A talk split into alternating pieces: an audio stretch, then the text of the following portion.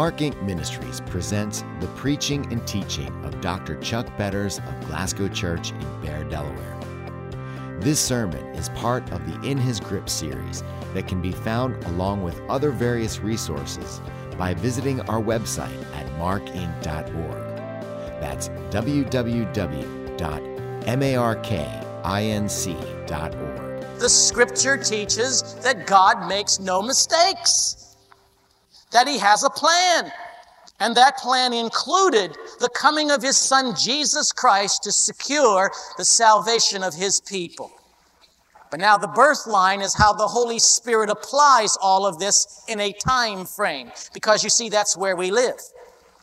So from the beginning, regeneration, to the end, that is our death, and then ultimately our glorification, we, we move in a time dimension. The Holy Spirit at some point passively, known to you, unknown to you, I should say, passively engages your spirit with his spirit, takes that which is dead and brings it back to life, recreates, if you will, regenerates. At that point, your spirit and his spirit are joined together, and then he begins to effectually call you to work through circumstances and situations to bring you to the point of understanding that you are a sinner and that you need a savior. And that point X, that conversion time, is where the Spirit of God applies faith to your heart, teaches you, enables you, convicts you, renews you, so that you can, by faith, trust in Christ and Christ alone for your salvation. Two legal acts take place at that point. One, you are justified, not by the works of the law, but by the standard of law not because you are righteous, but because of his righteousness, which is imputed to you. You are made in the image and likeness of God, and that vacuum is now filled with the righteousness of Jesus Christ. And then you are adopted, legally grafted into the family of God. Once an orphan, now a child of the living God, brought into all the rights and privileges and inheritances of living life in the kingdom of God. Well, having said all of that, and uh, having even spoken about the seal of the Holy Spirit, that is the promise that God gives to not only uh, not only bring you into the body of Christ, but to but to teach you and to give you assurance of your salvation and power to live out your Christian life. All of that process, all of that glorious process, is absolutely meaningless unless you know how to apply it. And that was, that's what brings us to where we are today. Romans chapter 5. Look with me beginning with verse 15. But the gift is not like the trespass. By the way, this passage has been used by Arminians, uh, people who believe in, uh, in, uh, in, in, free will, and people who do not believe that God elected some to salvation. Uh, that's what an Arminian is. But Arminians try to use this passage to teach their position uh, that uh, salvation on the cross of Jesus Christ was for all men, that he died on the cross for all men without exception, and that all men without exception have now the offer of sal- or have the opportunity of salvation made available to them that Christ dies on the cross and then turns it over to free will, to our human choices to determine whether or not we will believe that. Well, that's just not what the scripture teaches. But this is one of the passages that is used in an attempt to teach that, and I'm going to show you that it means just the opposite. Romans chapter 5. But the gift, verse 15, is not like the trespass. For if the many died by the trespass of the one man, how much more did God's grace and the gift that came by the grace of the one man, Jesus Christ, overflow to the many? Now, before we go any further, I want to talk about two Adams the first Adam and the last Adam. The first Adam we know about in Genesis chapter 1, 2, and 3. We read about his creation in that, in that passage. We read that God created man in his own image and his own likeness. We also know the story of the fall, and we'll get to that in a moment. He's the first Adam. The last Adam is Jesus Christ. Now, both of these Adams are the progenitors of a race. Adam is the progenitor of the human race, man in his lost condition. All of us who are born into the human race are born in the loins of Adam. He is the federal head of that human race of which all of us are a part. The last Adam is Jesus Christ. And he has brought into this world a new race, different from the old race, a new race that is a spiritual race. And just as the first Adam's race are created in his likeness, the last Adam's race are created in his likeness. And so we have two heads of two races. The first Adam, the human race. The last Adam, the spiritual race. And both of them are the progenitors of their races. Now you need to understand that as you come to this passage. Unless you do understand that, the passage becomes confusing. All right, let's pick it up. Again, the gift of God is not like the result of the one man's sin. The judgment followed one sin and brought condemnation. That's speaking of Adam's fall. But the gift, that salvation in Christ, followed many trespasses and brought justification. We already talked about that. For if by the trespass of the one man death reigned through that one man, that's Adam, how much more will those who receive God's abundant provision of grace and of the gift of righteousness reign in life through the one man, Jesus Christ? Now you notice that there are two races established the one that's in Christ, the one that's in Adam. Consequently, just as the result of one trespass was condemnation for all men. Now, who are these all men? Just as the result of one trespass was condemnation for all men. All of you qualify there. You see, we're all a part of the human race. We are all in the loins of Adam. And what is he telling us there? Condemnation has resulted in you because of the sin of one man. That's Adam. Adam's sin has been passed on from generation to generation. He was condemned, and just as you are a part of the human race, you are condemned as you are in the loins of Adam.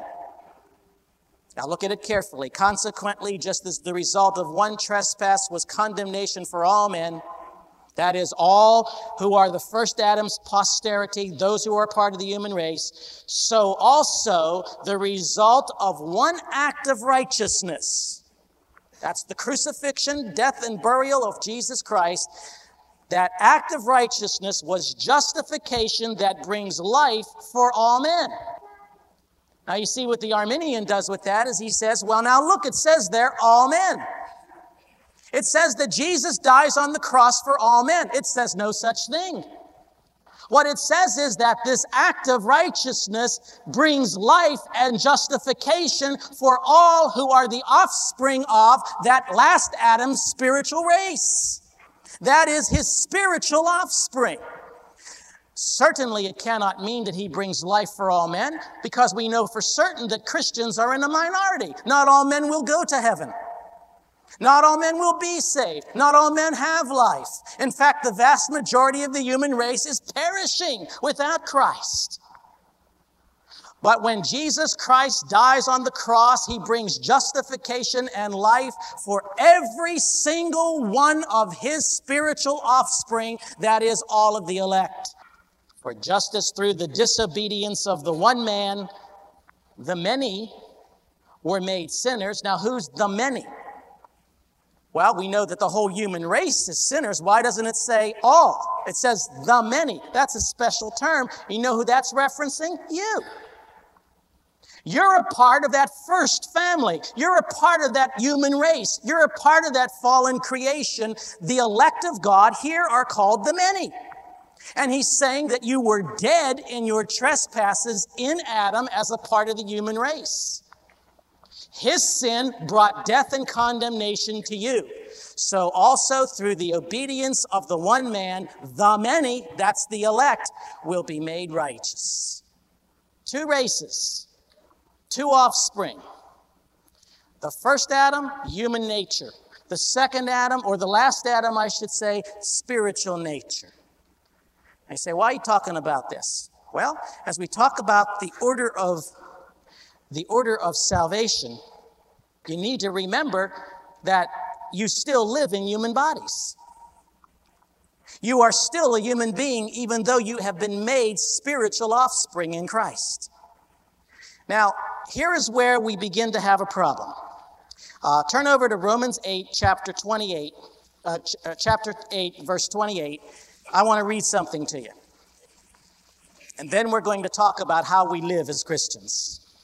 Romans 8, 28. You've heard this passage a thousand times, but I want to underscore one phrase as we begin to talk about the fact that you are a human being, a part of a human race, but you are also a spiritual being, a part of a spiritual race, and how those two mix and interchange. Romans 8 28. We know that in all things God works for the good of those who love him, who have been called according to his purpose. For those God foreknew, he also predestined. Now, here's what I want you to underscore I want you to underscore the next phrase to be conformed to the likeness of his son. To be conformed to the likeness of his son. You see, your predestination and election in Christ and this whole ordo salutis, this order of salvation, the application of salvation to you from regeneration through your call, through your conversion, justification and adoption and the sealing of the Holy Spirit, all of that means nothing unless the end is achieved and the end that God seeks in, in predestining and electing you is that you will be brought into complete conformity to the image of his son. Anybody here qualify? Well, either something's wrong or he didn't really mean that. Because there isn't there certainly isn't one of us sitting here today. At least we reason this. There's not one of us sitting here today that has been completely conformed to the image and likeness of Christ. Yet that's the plan. That's the plan. Well, we're going to begin taking a fresh look at the doctrine of sanctification but I got to tell you, before we take a look at it, we have to do some unteaching, just as we've done all along here. You know, some of you come from different traditions. And some of these traditions that talk about how you're supposed to live as a Christian have their pluses and their minuses. Uh, I want to list a few of them for you because four of them are incorrect and one of them is biblical. And yet there's enough truth in each of these four traditions that we can't throw the baby out with the dirty water. Let me give you tradition number one. Tradition number one, as we talk about the doctrine of holiness, the doctrine of sanctification, I'm simply going to call Pharisaical legalism or radical fundamentalism. Now, now there are churches like that all over the place. And because of that, many different kinds of rules and regulations result in one preacher's pronouncement. Uh, one of the real dangers is that when a congregation allows a pastor to become that kind of a demagogue and determine in and of himself what is right and what is wrong for the congregation, apart from scripture, you have the makings of a cult. And even in some of our, our what we would call Bible believing churches, the cultic tendency is already in place. Now, they would not like that label, but nonetheless, it exists. That's tradition number one. Tradition number two is what I'm calling experiential perfection or the holiness movement. Holiness is now determined not in rules and regulations, but in what you, in your own spirit, in conjunction with the Holy Spirit, determine to be emotionally correct for you. That is, holiness is wrapped up in how I feel. I hope you are getting wise enough as Christians and mature believers. I hope you are getting wise enough to learn how to exhort these kinds of people.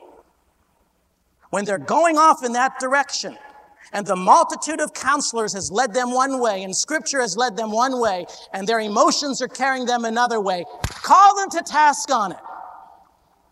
You say you love them? Then show them that you love them and call them to task because they're wrong if they're governed by emotion holiness, experientialism. Then there's a third movement. We'll simply call it sanctification by works or the social gospel. I'm going to throw that one out simply as unchristian.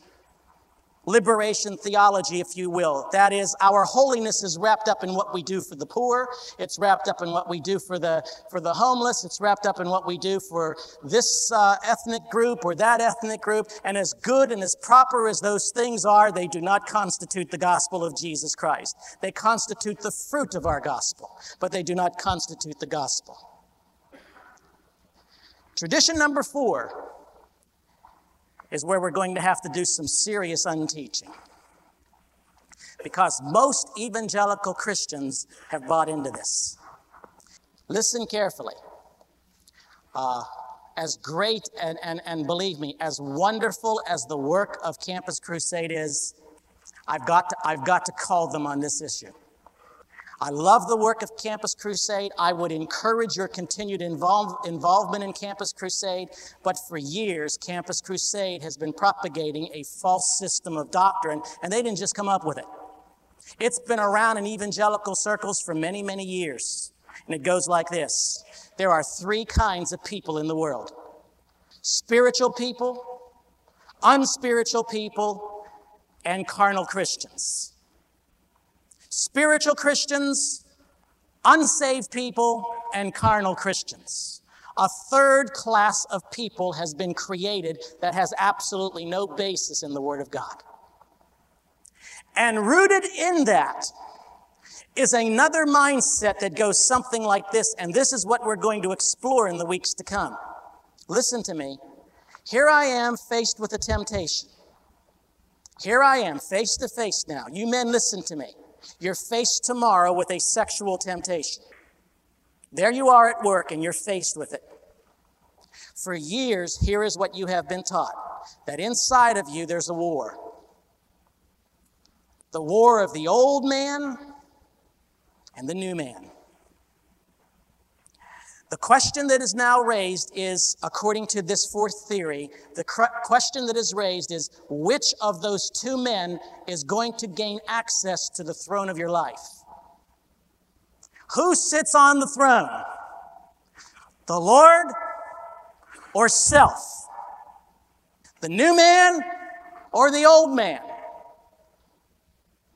Romans 7 is interpreted in the context by this group as being as propagating a system of dualistic nature. That is, within me, there are two natures warring to do the right thing.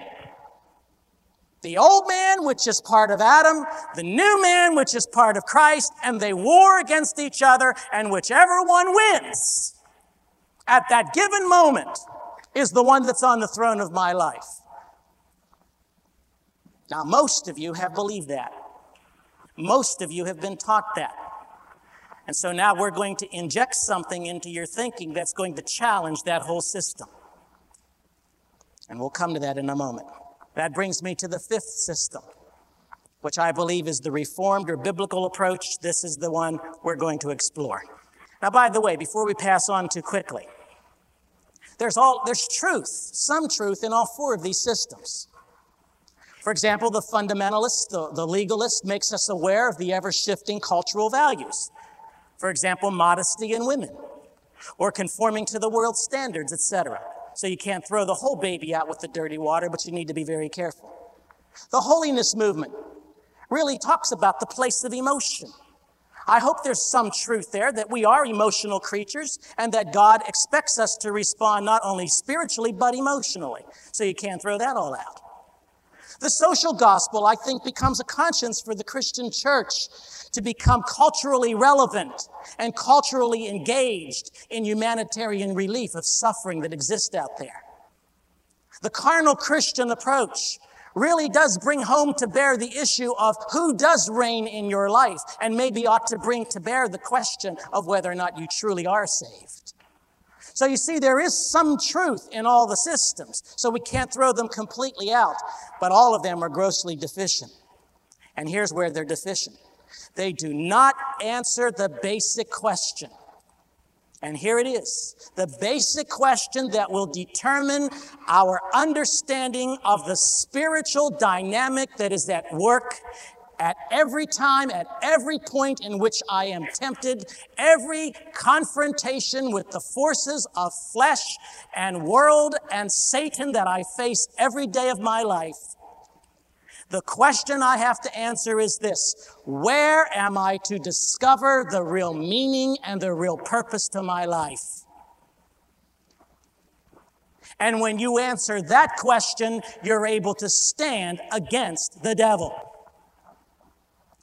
Summarizing the statement, I'll put it this way personhood, that is, who I am, precedes power. My personhood precedes power to be holy.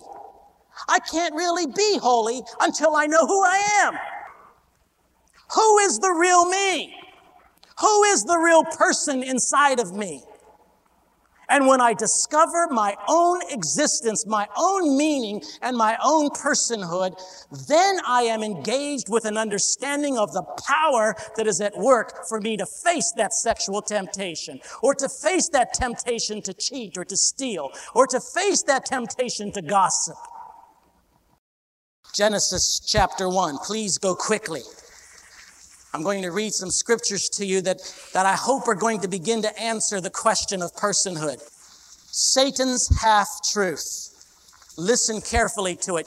I don't think you'll miss it, but maybe you will. Listen to it. Genesis 1, beginning with verse 26. Then God said, Let us make man in our image, in our likeness. That's important. Let him rule over the fish of the sea, etc., etc. So God created man in his own image. In the image of God, he created him, male and female, he created them. What's repeated there three or four times? How did God create you? In his image. The Lord God formed the man from the dust of the ground and breathed into his nostrils the breath of life. And the man became a living being. Now the Lord had planted into a garden in the east in Eden. There put man and formed him. And the Lord God made all the trees grow out of, etc., etc. In the middle of the garden were the tree of life and the tree of the knowledge of good and evil. What was in the garden? The tree of the knowledge of good and evil. Got that? Image of God, block one. Tree in the middle of the garden of the knowledge of good and evil, block two. Now go down to chapter 2, verse 25. The man and his wife were both naked. No problem so far. And they felt no shame. Now the serpent was more crafty than any of the wild animals the Lord God had made. He said to the woman, here it is now, did God really say you must not eat from any tree in the garden? The woman said to him, we may eat fruit from the trees in the garden, but God did say you must not eat fruit from the tree that is in the middle of the garden, and you must not touch it, or you will die. You will not surely die, the serpent said to the woman. Now, underscore this. Here's block three. For God knows that when you eat of it, your eyes will be opened and you will be like God, knowing good and evil. Created in his image. Do not eat of the forbidden fruit, the tree of the knowledge of good and evil. Satan comes along and he tells them a half truth. Did you get it? Did you pick it up? Did you catch it? You will be like God. That is half true. You want to know why it's half true? In one sense of the word, that was a true statement. They would become exactly like God in this respect. The moment they ate of the forbidden fruit, they became independent creatures. God is an independent being. But see, man wasn't created for independence. Man was created in the image and likeness of God. That is, man was created to have a dependent relationship upon God. Now, when Adam and Eve fall, they become, as God is, independent. Therefore, God, who finds fulfillment only in himself, and man, who now must find fulfillment only in himself, become alike. So now we have Adam and Eve, fallen creatures, broken from dependence upon God, independent of God. Therefore, they must find satisfaction, fulfillment, joy, pleasure, personhood, and identity where? In God? No, they broke off that relationship. They must now find all of those things in themselves. And ever since they fell, that's where every man who was part of the offspring of Adam, every human being has been in the same boat. God created man to have a dependent relationship upon him. That's what it means when he says he created us in his image. That is, we are to image the holiness of God, and that's where we find fulfillment. But Satan was quick. And with their fall, this new race of man is started, for they became independent creatures who would be cut off from life in God. They would be cut off from his mind, his perfections, and his purity. And so they'd have to find meaning somewhere else. And the only place they could look was in themselves or in their fallen environment. They died in their trespasses, they died in their sins, and they lost at that point their birthright.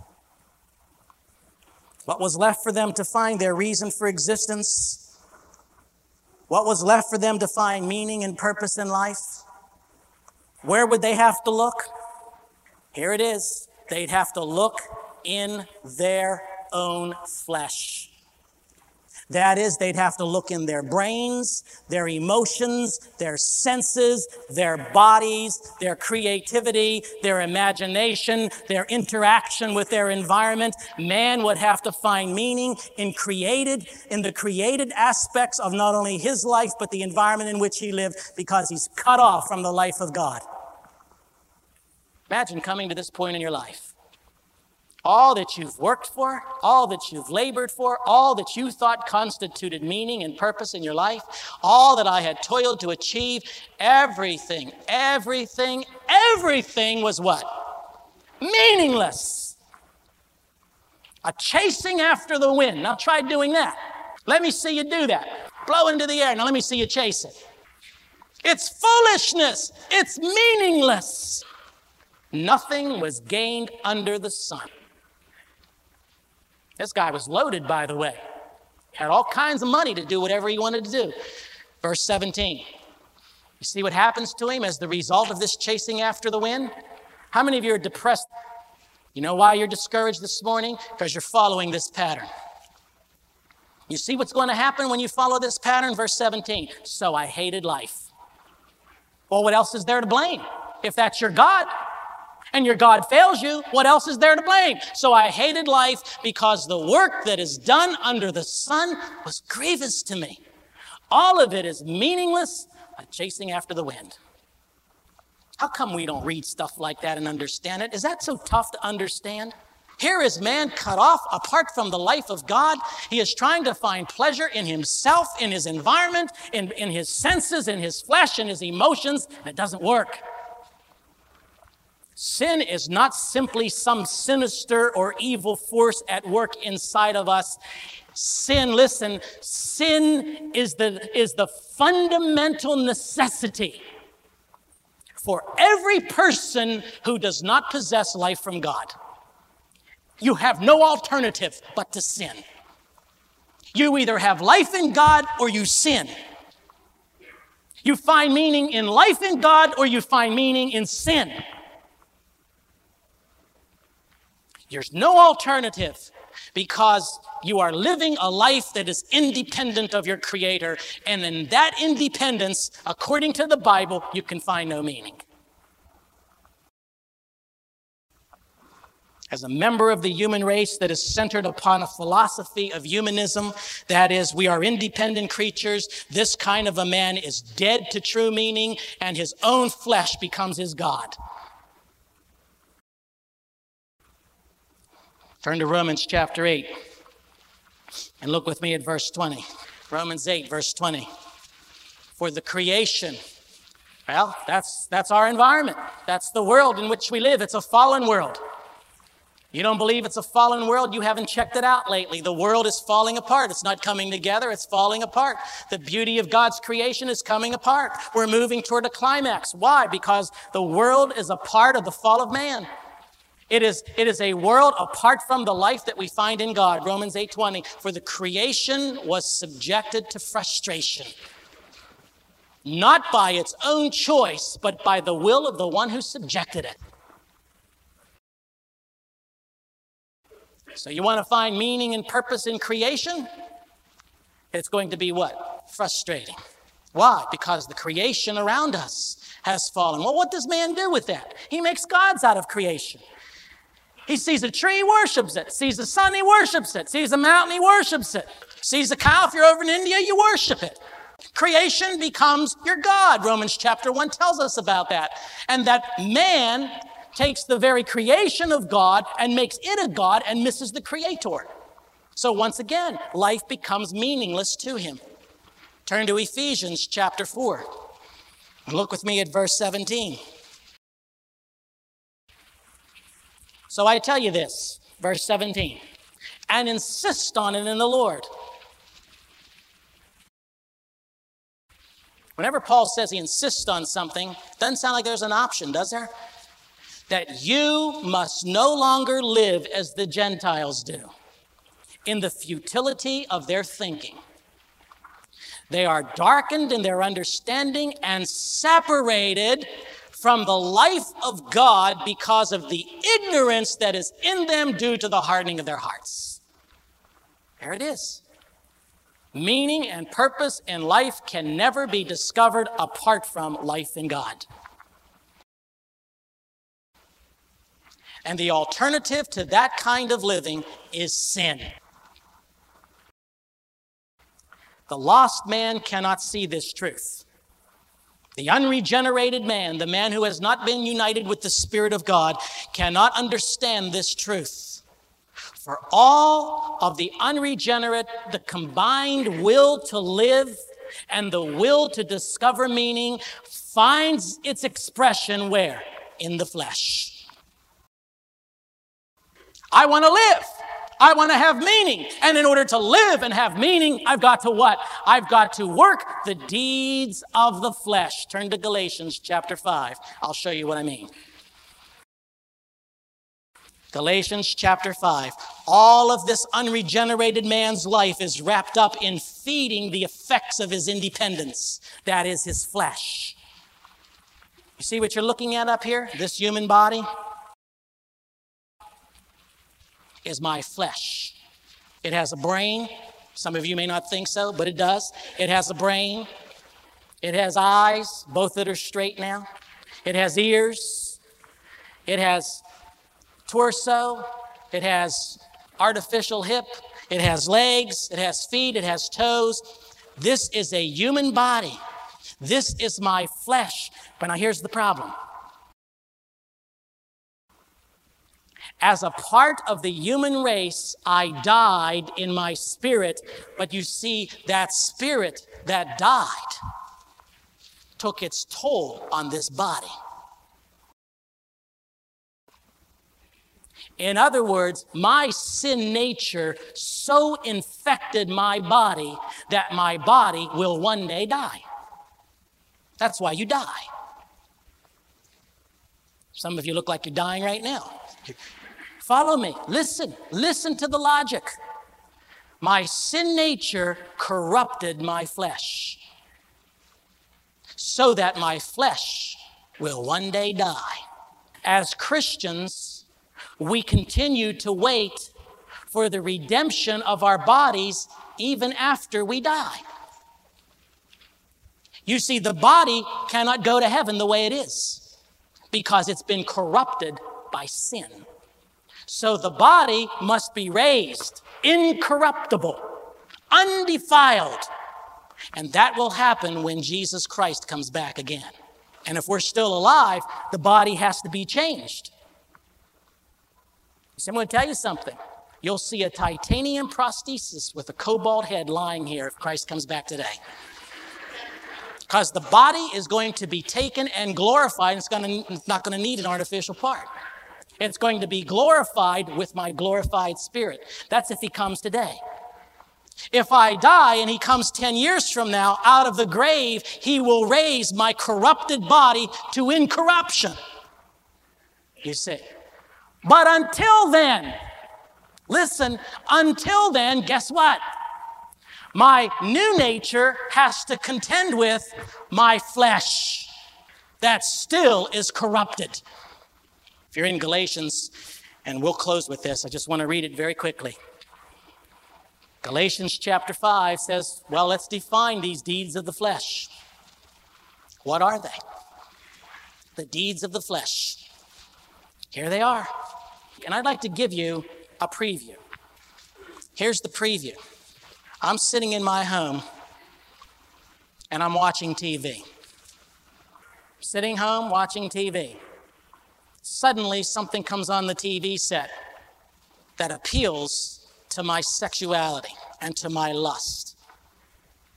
Now, as a Christian, I'm faced with a problem now, right? What am I going to do? You young people go to a movie, and suddenly something comes up on the screen. What are you going to do? Or you go to work tomorrow, and all it takes is just a little, nobody knows, nobody can see, just a little bit of cheating here, a little bit of cheating there and you've stolen some money. Nobody will know it. You're faced with this temptation.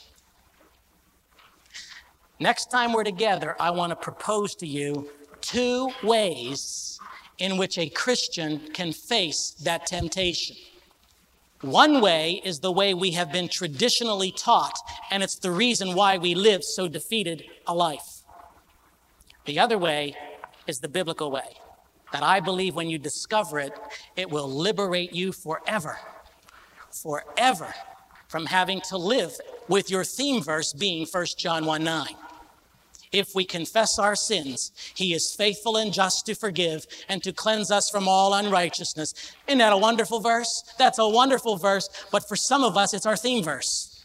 Because every day of our lives, we're confessing again and confessing again and confessing again because we keep falling and falling and falling and falling, and we even begin to wonder, am I really a Christian if I keep falling like this? You want to know why? Because you haven't understood the principle that personhood precedes power. And once you discover personhood, the power is going to come. Here are the deeds of the flesh. The acts of the sinful nature are obvious sexual immorality, impurity, debauchery. I put those three together because they are man's attempts to discover meaning through his body, his glands, his senses, and his fantasies. That's what those three sins are.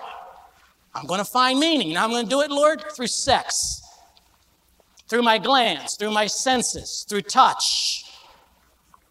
A broad term, verse 20, idolatry. I put that one by itself. It's whatever you decide, short of God dependence, will give you meaning. You work feverishly to get it. Then once you have it, you guard it. Then you sacrifice to it. Then you worship it. To lose it is to lose life itself. To best answer whether or not you're an idolater, answer this question. If I lost blank, I would lose life itself. My life would no longer have meaning if I lost blank. If you've got something to put into that blank, you're an idolater. Unless you put Christ in there. Next sin, witchcraft. Now man begins to search for meaning in the occult. By the way, the word there is sorcery. This is drugs, mind control, astrology, unity faith, new ageism, any external stimulus that I use to control how I feel. That is anything that causes me to feel better. That's witchcraft hatred, discord, jealousy, and fits of rage. You see, those are common emotional terms, all terms that reflect the standard reactions of one who is frustrated with his given set of circumstances. Something's happened to me, I don't like it. So I, I respond with hatred, discord, jealousy, and fits of rage. Some supposed meaning or purpose in my life has been taken from me, and I've been threatened by something, or it's been kept out of my reach. Therefore, the deed of the flesh there becomes hatred, discord, jealousy, and fits of rage. selfish ambition, dissensions, and factions. I put those three together. These three point to the, to the conflicting ideologies as to where value in life can best be discovered. All caused by people who are determined to gain control over the lives of others. Power grabs, if you will. I have my goals, and if I have to walk all over you in the process to achieve my goals, then so be it. If you stand in my way, I will rally support from others to get you out of my way. If you if you if you get in the way of my dreams, then I'm going to I'm going to bring others around me so that so that we together can walk over you in order to achieve my dreams. That's how church splits happen, by the way. Verse 21, envy. The standard reaction of the flesh in response to the fact that you have what I want and I ain't going to, and I'm going to get it. You have what I want, and I'm going to get it, and I ain't going to take no for an answer. Drunkenness, orgies, and the like. Man becomes hopelessly lost in his quest for meaning, and he gives up.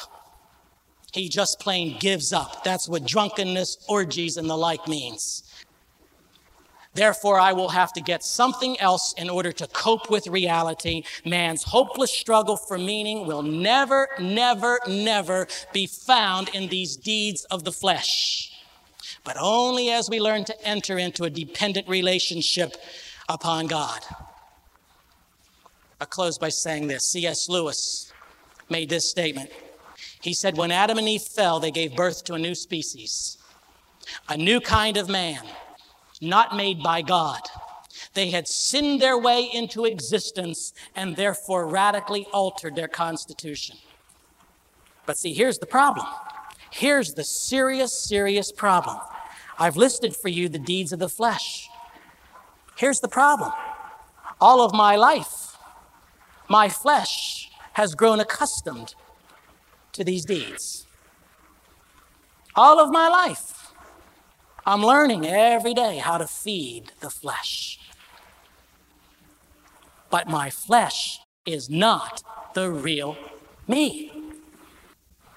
The real me is a new creature created in Christ Jesus to have a dependent relationship upon Him.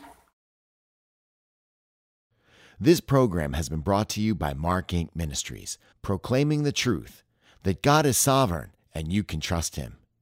Please visit us online at markinc.org to learn about other available sermons and resources.